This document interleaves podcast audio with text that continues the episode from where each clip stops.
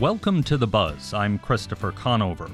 When violent crime makes the headlines, often mental health is also part of the conversation. But is that connection fair or even correct? This week, we look at the intersection of mental health and crime.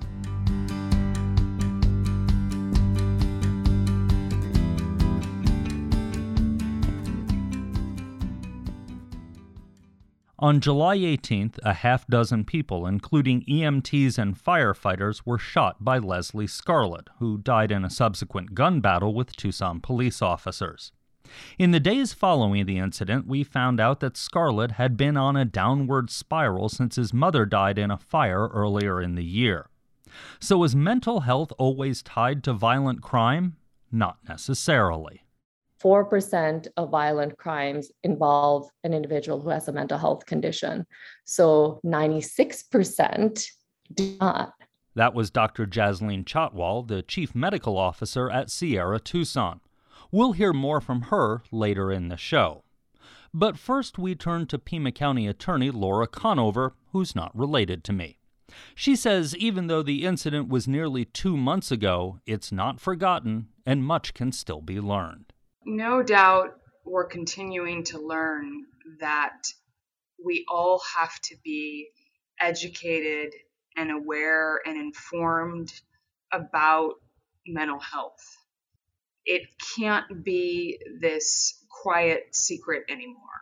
Just as we would want to know how to recognize the warning signs of a heart attack or a stroke, we all need to know when someone is unraveling, preferably before the point of complete crisis. How does the system, especially on your end, become less reactive and more proactive? I think a huge frustration in every prosecutor's office is that the best we can do is so often after the loss of life. We have a, a lost community member and we are trying to hold someone accountable for that loss.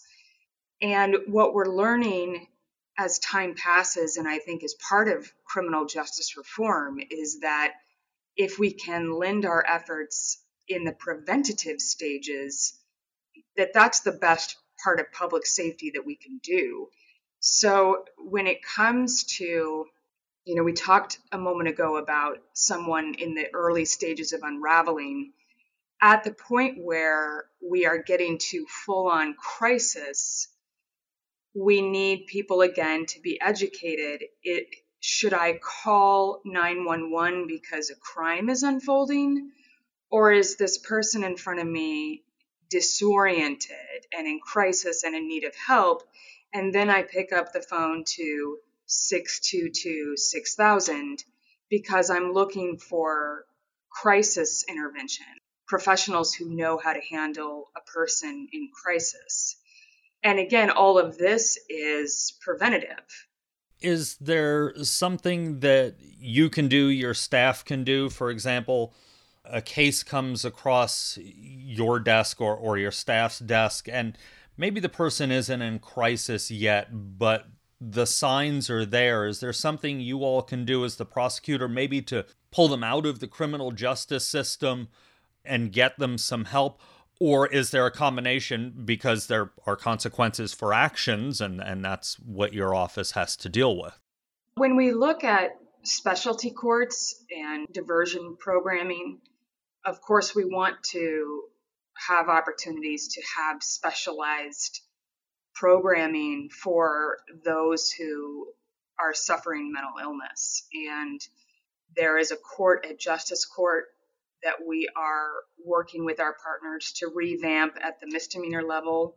And then we need to look at those opportunities at the felony level as well. I will also say that a lot of that work is done by our partners in pretrial services while a case is pending or probation after a case is over, where they know how to identify what the needs are of, of the defendant it sounds like there is a delicate balancing act, uh, especially in your office, between mental health needs and the the needs for prosecution. How do you balance those two? It is very hard. And what we have been training here, whether we're talking about an initial appearance and whether someone should be released or held, whether we're talking about how the criminal charge should be handled through a plea or a trial, whether probation should be available or not, the overarching theme is ongoing danger to the community. In other words, public safety is the first test. Is the person in front of us presenting as an ongoing threat of harm to our community? When it comes to mental health, statistically, we are not seeing an ongoing threat of harm to others. It's much more likely that that the threat of harm is to to themselves and in fact they are overwhelmingly vulnerable to being victims of crime. So, st- statistically, we're not talking about uh, a shocking high number uh, of cases. Um, but where they intersect, where a person's mental health is presenting with violent tendencies, of course, we're going to take that first step to protect the community and then assess. It seems like a lot of this is really a trust issue uh, trust of the police department, uh, the, the sheriff's department. Um, and, and trust of your office, I would think. How do you build that trust? That you know, that's that's a fascinating point, and and yes, it it takes years. It's one of the many culture changes that has been necessary, and and uh, of course, I have to get, give credit to the mental health support team, um, the the group of of multi-agency, non-uniformed police officers who, for you know almost a decade now, have been out in the community building that that trust, um, where you know the the community members they work with with know them by name, know them by their first name, and know that the officer is just going to come sit down next to them for a while and check on them, and eventually get around to talking about, are you going to your court order treatment? Do you do you need a ride? And it's it is it's a huge change. I mean, um, for those individuals in particular, or for the community in general, that's not how we have ever viewed the police before and it's taken a decade to to really build that trust. That unit also is increasingly partnering with medical and social workers who go out to scenes with them as well. So you have that co-response which of course is also brilliant. And then you have to get you know the next step from there is to get it from a specialized unit within a police department to part of all policing.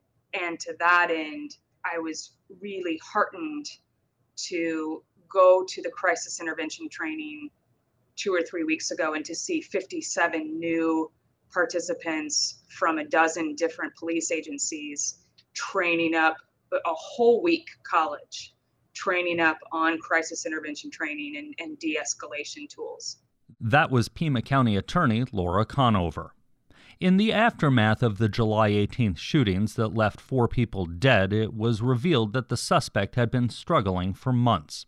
It raised questions about any mental health safety net that exists in Pima County. Dr. Jasleen Chhatwal, the chief medical officer at Sierra Tucson, who we heard from earlier, says incidents like that one always raise the question of warning signs and predictors. That I think has been a question that's been asked in mental health circles for so long too, because we do feel like we're, you know, responsible for assessing and as, as a psychiatrist i'm asked to do violence risk assessments all the time. Usually i think of those as suicide risk assessment for sure but often we are assessing violence at a larger uh, scale when it comes to both violent crimes violence towards others as well as violence towards oneself. Um, and, and there is an overlap in terms of mental distress. There is an overlap in terms of trauma experienced because we know that often individuals who are perpetrators of crime may also have been victims of crime at some point. Um, there are some structural inequities that are very prevalent in our society that contribute to that violence risk. Whenever there's a mass shooting or some other type of violent crime spree, we hear the person, you know, out there, we hear, oh, that person must be suffering from some type of mental illness. Is that a fair assumption on the part of society? So I would say, yeah, that usually is a misunderstanding on the part of the larger public because we know from data that most violent crimes actually do not involve individuals with mental health illnesses being the perpetrators or being the ones involved in that violent act. Most of the time, individuals who have mental health conditions end up being the victims of violent crimes. What, however, I think does involve mental health is that when sometimes there is untreated mental health issues, especially psychotic health conditions or sub individuals also involving substance use and heavy prolonged substance use, that definitely can have that appearance and also sometimes result in a small number of cases of violent crimes.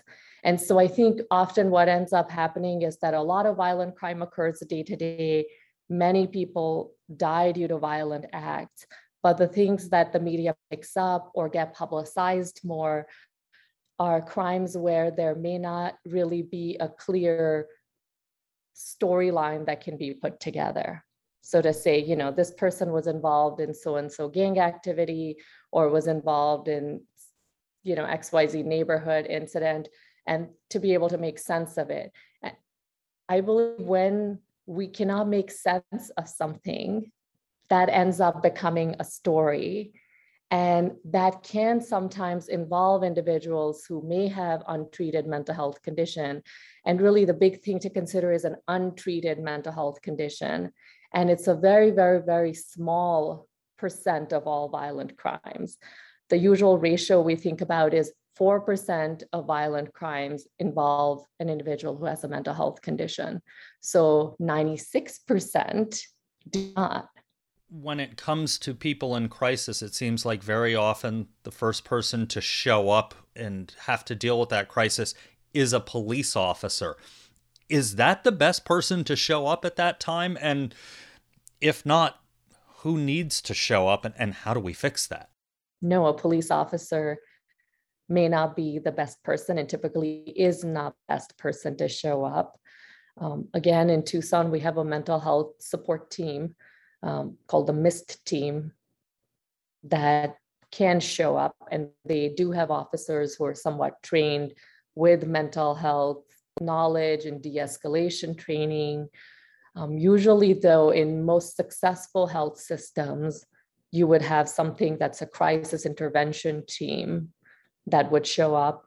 In Tucson, we can call the crisis response line or the crisis line and they are able to dispatch a MAC team, which is a crisis intervention team of sorts, which involves some therapists or psychologists who will show up and be able to engage the person in a conversation. And I think the advantage of involving somebody who has mental health training and calling the MAC team is it's more conversational, it's less threatening. There's not a police officer and in a lot of areas where uh, individuals may live who have untreated mental illness, uh, we know that they can tend to fall under lower socioeconomic strata because of the way structurally the system is set up. There are just these inherent structural inequities which people down and zip codes get divided and such that there can already be a lot of mistrust with the police. And we also know that a lot of people who have untreated mental health concerns also come from marginalized groups, whether they're racially marginalized or socioeconomically marginalized. And in those communities, the police may not be considered a friend. So as soon as the police officer shows up, you end up having a situation where the person is on the defensive and feeling like somehow they're being told they're wrong when it comes to violence and mental health, what can we as friends, family members, neighbors, people who live in the same town do to try and break the cycle or intervene in a safe way to get the person help before we end up in a crisis with news headlines, even? The first thing that we can do as family members and community members is watch out for each other, stay on the lookout. Uh, when you have a friend or a family member who typically maybe reaches out to you once a week doesn't reach out, you may want to be interested and concerned at that point. Um, so, really, just increasing our level of observation and awareness can be a great thing. Um, after that, usually the next step can be engaging that person in a conversation. And instead of advice giving, which is what most of us tend to go towards, really sticking towards the realm of listening and asking about that person's experience. And what you can use to start a conversation like that is just observations. So one could say, you know, I haven't heard from you in a week, thought I'd check in, how are you doing? What ends up happening is that if we start telling them what we believe or what we feel, then we're not leaving room for their experience. And the more we can hear about what they're experiencing, the more information we'll have. And that might be one of those places where once a person has felt more listened, they may be more open to what your suggestion is, which could be, you know, how about we go and see your doctor if they're already engaged in a mental health system? The other thing that could then happen if the individual is not engaged in mental health treatment at all is that you could also just ask them to go to their family doctor. That might be a less threatening place to start. That was Dr. Jasleen Chhatwal, the Chief Medical Officer at Sierra Tucson. You're listening to The Buzz. I'm Christopher Conover. This week, we're looking at the intersection of mental health and crime. When most people think of police, it's the crime part of the equation they think of. But the Tucson Police Department has a mental health support or MIST team. There's also a team focusing on people experiencing homelessness and the substance use resource team known as SURT. That SURT team is led by Sergeant Erica Stropka. It's really important in the substance use team that we have an understanding of why a person would actually come to a place in their life with they would be misusing substances to a pl- point to where they would not be able to necessarily maintain the relationships with their families or maybe they aren't able to have steady employment or have that quality of life that you would hope that everybody would have. But we also are trained in crisis intervention training, CIT. When we are talking to individuals in the community, oftentimes it's not just about you know substance misuse sometimes it's an underlying issue of untreated mental health that's being the person's using because they're just you know maybe they they aren't getting the treatment that they should be getting for them their mental health.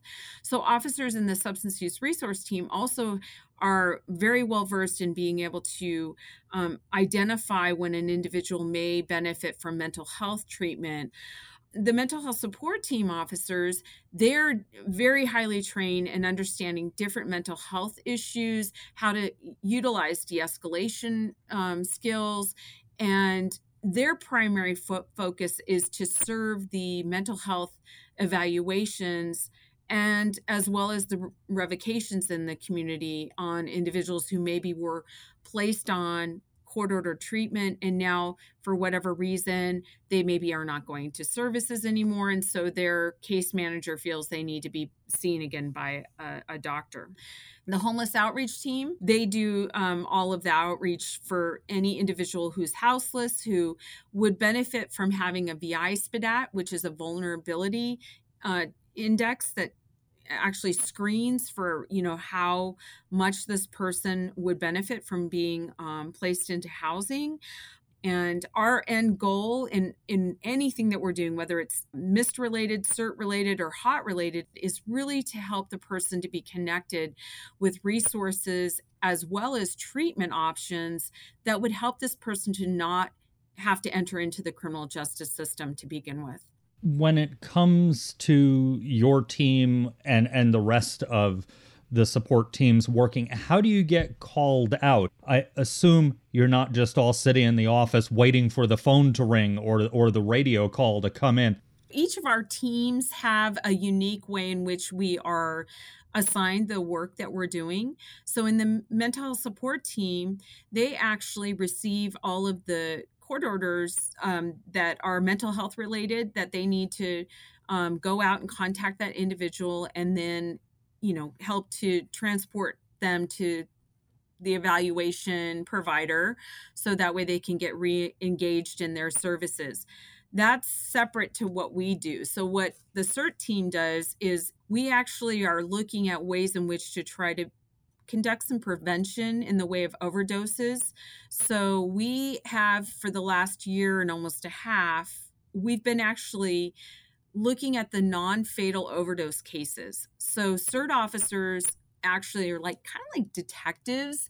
They're assigned cases of non fatal opioid overdoses. And what the officers will do is they will make phone calls to the individual.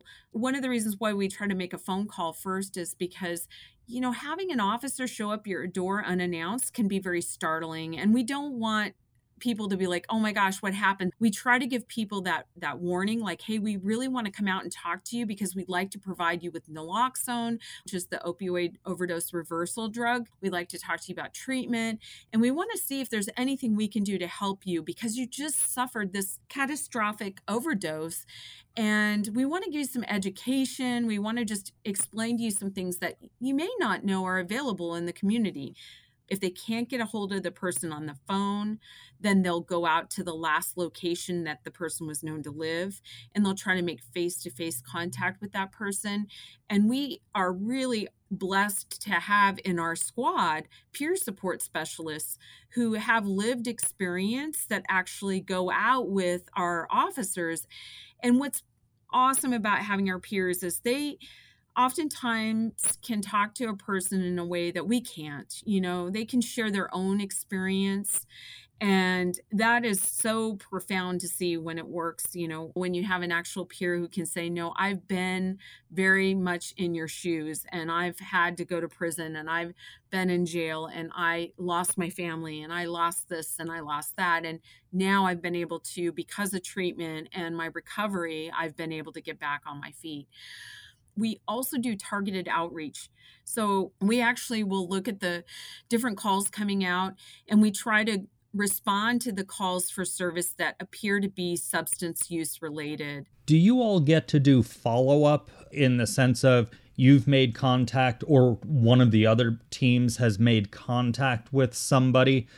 Or are you so busy that you can't a couple of weeks later pick up the phone, swing by, you know, whatever, just to check and make sure that they're getting the help they need, or maybe they need a little nudge back onto the, the road or or whatever. We have really good relationships with the people who are working in these different um, medicated assisted treatment clinics, and our theory is that if we can get the person connected with the right provider, we trust our providers to help to provide that support that that individual needs.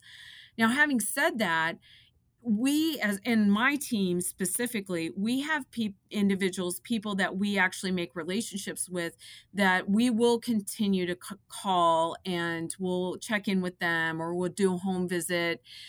My officers i'll be honest they actually make themselves so available that you know they'll get calls throughout the weekends or you know from individuals who they've made a really strong connection with and built really good rapport.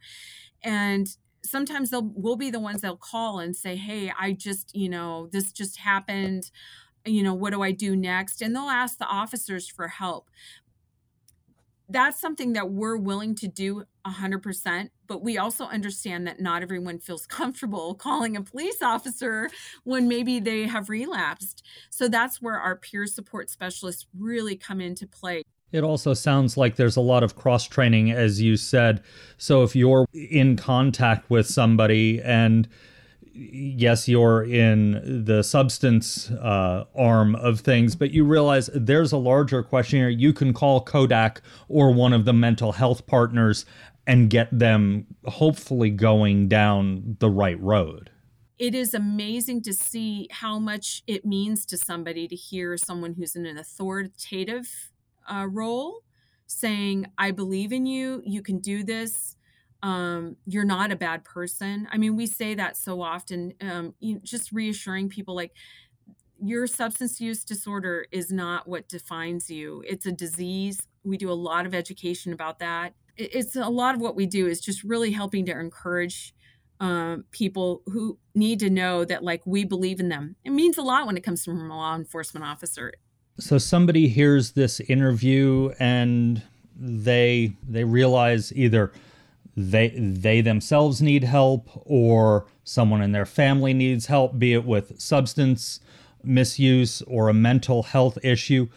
How do they get hold of you? How do they get to the point where you all can give them the information and the help they need? Well, specifically for substance use, um, they can actually email TPD SURT and they can just let us know what's going on or, or even just give first name, phone number, and we can call if that's easier.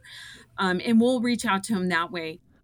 That was Sergeant Erica Stropka with the Tucson Police Department. If you need help or know someone who does, please call the crisis line at 520 622 6000. And that's the buzz for this week.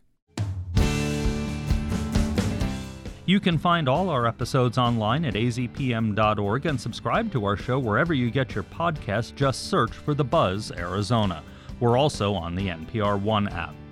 Emma Gibson helped produce this week's show. Jim Blackwood is our production engineer. Duncan Moon is the interim news director, and our music is by Enter the Haggis. I'm Christopher Conover. Thanks for listening.